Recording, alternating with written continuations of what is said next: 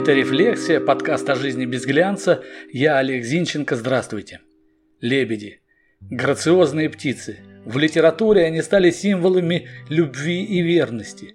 А ведь лебеди с давних времен несли печати лицемерия, развращенности и продажности. Наверное, потому что белые особи под изящными перьями скрывают черную кожу. Да и в русском фольклоре гуси-лебеди отнюдь не защитники обездоленных, а прислужники Бабы-Яги.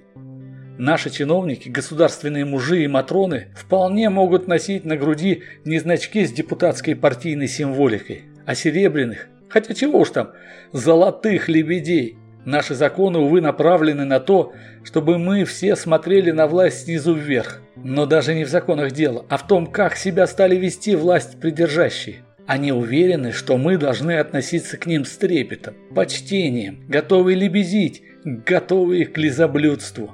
Давайте посмотрим на ситуацию глазами среднестатистического жителя России с усредненным заработком в 48 тысяч рублей, в который, конечно, включен и 500-тысячный заработок депутата Госдумы, и 15-тысячный заработок уборщицы. Итак, наша власть ставит главной задачей борьбу с бедностью.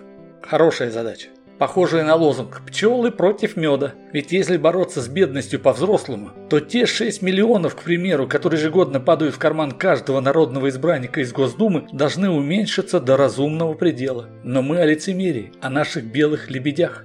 Наделенные властью дамы и господа регулярно, с влажными от умиления глазами, уверяют нас, что спать не могут, пока не помогут обездоленным.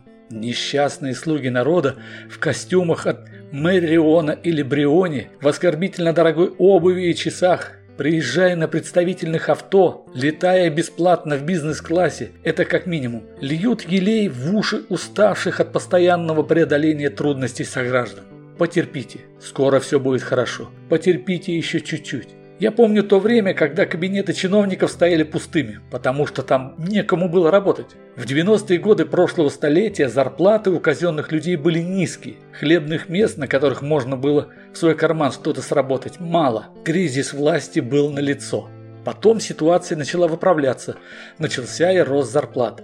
Только вот забыли власть придержащие, что их жалование именно так, жалование, то есть пожалованное нами, гражданами – им, столоначальникам, так вот забыли, что их жалование – это часть наших доходов. Это мы заработали для них хрустящие купюры, которые они лениво бросают официантам на чай или засовывают стриптизершам в трусы. Это мы оплачиваем их комфорт, достаток и безопасность. Кстати, когда вам говорят, что у нас в стране самые низкие в мире налоги, это тоже белый лебедь, лицемерие то есть. Следите за руками. Из своих доходов мы платим 13% налог на доходы физических лиц, подоходный то есть. 22% конфискует пенсионный фонд. Если бы такой процент из всех денег мы сами откладывали в банк, то к старости мелочь в кошельке пенсионеры не считали бы. 2,9% соцстрах, 5,1% медстрах, полпроцента отчисления на травматизм. Есть еще НДС, акцизы и прочие требы для в том числе содержания всезнающих, поучающих и запрещающих чиновников. Итого, бабам, почти 57% как с куста отдаем мы родному государству, чтобы слышать от чиновников увещевания о борьбе с бедностью, о борьбе с коррупцией, о борьбе с экстремизмом, терроризмом, хрен еще знает с чем борьбе. Не жизнь, а татами какое-то, ковер то есть для борьбы. Я понимаю бизнесменов, которые купаются в роскоши. Они для того и зарабатывают деньги, чтобы тратить их так, как вздумается. Хоть сигары пусть банкнотами прикуривают, это их дело. Но когда депутаты вдруг превращаются в высокомерных вельмож, этого мне не понять. Как не понять мне и бизнесменов, которые, придя во власть, не отказываются от заработка депутатов. Как не понять мне и феномена одаренности жен сановных чиновников. Что не жена, то выдающийся, преуспевающий бизнесмен или бизнесвумен, это как угодно. Что не сын, то гений, правда по направлению работы родителя. Но гений же этот феномен академики должны изучать. Ведь получается, что мздоимцев, убийц и казнокрадов надо кастрировать, чтобы не плодить. Нобелевская премия просто-таки ждет исследователя. И на этом фоне нам настойчиво втолковывают, что вокруг спокойное озеро с белыми лебедями, хотя мы-то видим лишь протухший опустевший пруд. Скоро, кстати, появится феномен чиновника, пораженного старческой деменцией. Ведь возрастной ценз-то отменили. Кстати, не факт, что оказавшись на месте этих чиновников, мы стали бы лучше. Ведь, как сказал Ницше, часто лицемерие у нас называют правилами приличия.